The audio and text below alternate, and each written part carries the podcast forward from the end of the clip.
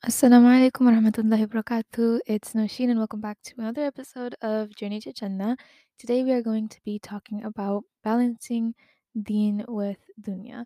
This is a topic that a lot of people have reached out to me to make an episode on.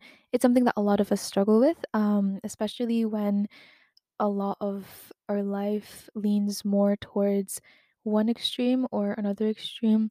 We struggle to find a balance in our life between this life and what we're doing to have a good next life. The first uh, piece of advice that I would give you is to make the most of the time that Allah subhanahu wa ta'ala has given you. So, um, by this I mean cut out any things that you do, that you currently do, that have absolutely no um, positive impact on your life. Things that you do for no reason. Like, for example, scrolling on your phone on social media for hours on end. That does not give you any benefit either in this life or in the hereafter.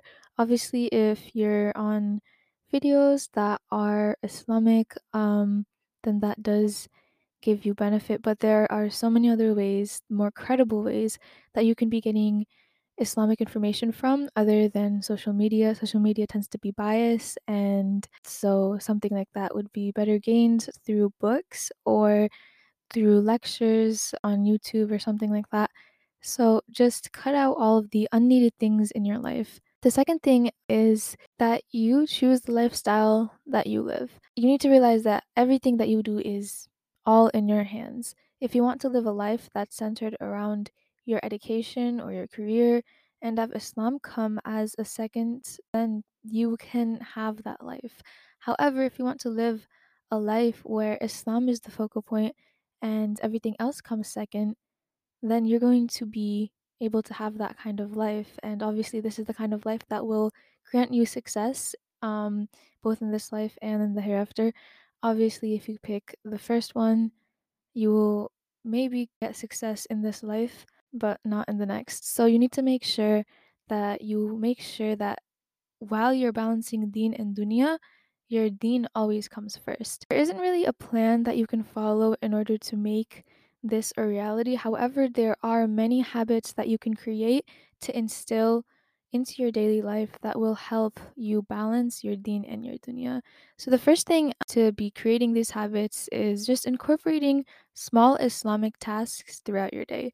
For example, um, doing dhikr whenever you're maybe walking from class to another class, or when you're going to grab lunch, or you're waiting in line, um, or you're waiting for your coffee order in the morning, just doing dhikr like that can take up space, that white space that you're doing absolutely nothing, and you're getting hasanat. So that's one thing that you can do.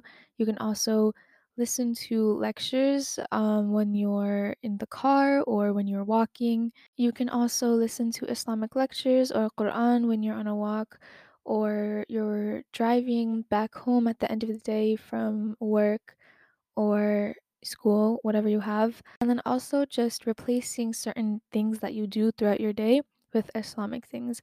Um, and this is for obviously people that tend to lean more towards um, making the dunya their focal point instead of the deen. So, like for example, if you take the train and you're always on your phone, just scrolling on your phone, something that you can do instead of scrolling on your phone on that ride to work or school is going on your Quran app and reading Quran in the morning or memorizing Quran in the morning because that is something that you have the ability to do at a time when literally no one is going to be bothering you. And also do dhikr during this amount of um, time or anything else that's Islamic reading an Islamic book, whatever it is, just use that white space um, throughout your day to f- and fill it in with Islamic things.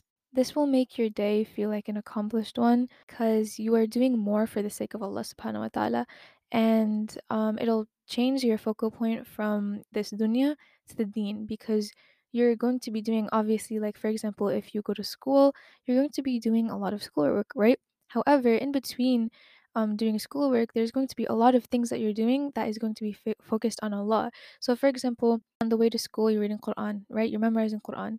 Then let- let's just say for that's for like 30 minutes, right? Then from the train ride, you have to like get off the station and then you have to walk to your school, right? And then that's let's just say seven minutes. And during those seven minutes, you can listen to Quran. And then once you get into school, you're going to be paying attention to classes. And then um, let's just say you're waiting in the lunch line for your lunch. And during that time, you can listen to more Quran or a lecture.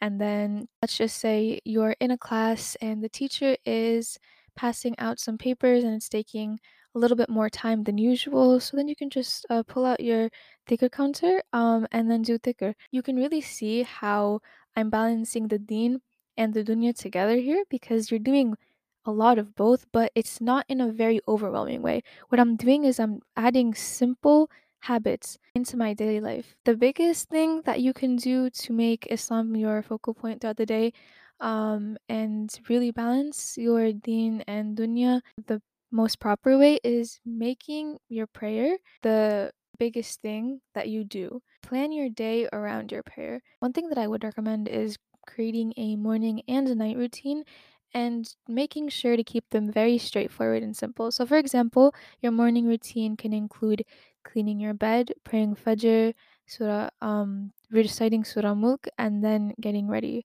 That's four things, four simple things that I have to do. Two of these tasks are deen related, and two of them are dunya related. Obviously, all of these tasks are needed to create a life that is organized. That's something you need to realize. And I feel like most people don't realize this is that a lot of the, ta- the tasks that we do throughout our day, like taking showers, washing our hands, being hygienic in general, and just like cleaning our house, is something that is a part of our deen. The general acts of keeping things clean and neat is praiseworthy. In the Quran, Allah subhanahu wa ta'ala says, Allah loves those who turn to Him and loves those who keep themselves clean. Um, and also, the Prophet ﷺ said that, quote unquote, keeping clean is half of faith. And this is from Muslim. A lot of the things that we do that we may not realize are a part of Islam are actually a part of Islam. So, keeping this in mind, instead of just having those two tasks of Fajr and reciting Surah Al Mulk um, being deen related, all four of my tasks, um, the other two being cleaning my bed and then getting myself ready, would also be part of the deen because making yourself presentable is something that we are told to do. We are supposed to be making ourselves look presentable. And again, cleaning is quote unquote half of our faith. So 100% of my routine there would actually be part of my deen.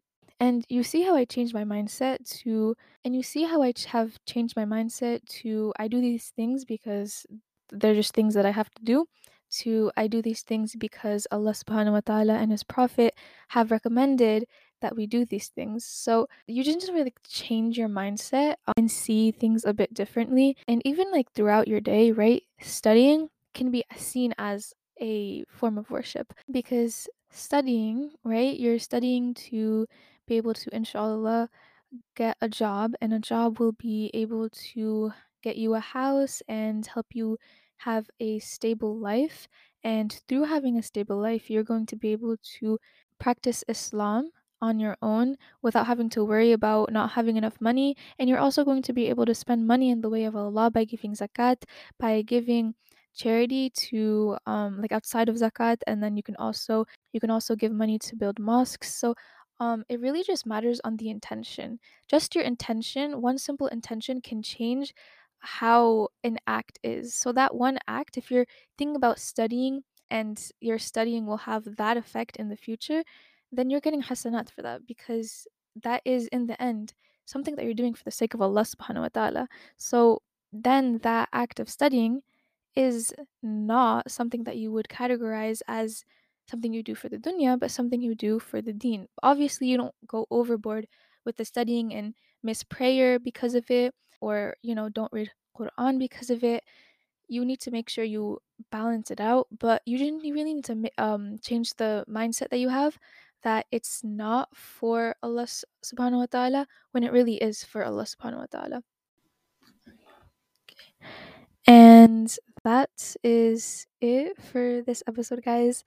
Thank you all for staying and listening. I hope these tips have helped you. I hope you incorporate them into your life. I hope this has given you some sort of perspective and will inshallah help you better your deen. And with that, Assalamu alaikum, my beautiful brothers and sisters, and I hope you guys have an amazing rest of your day.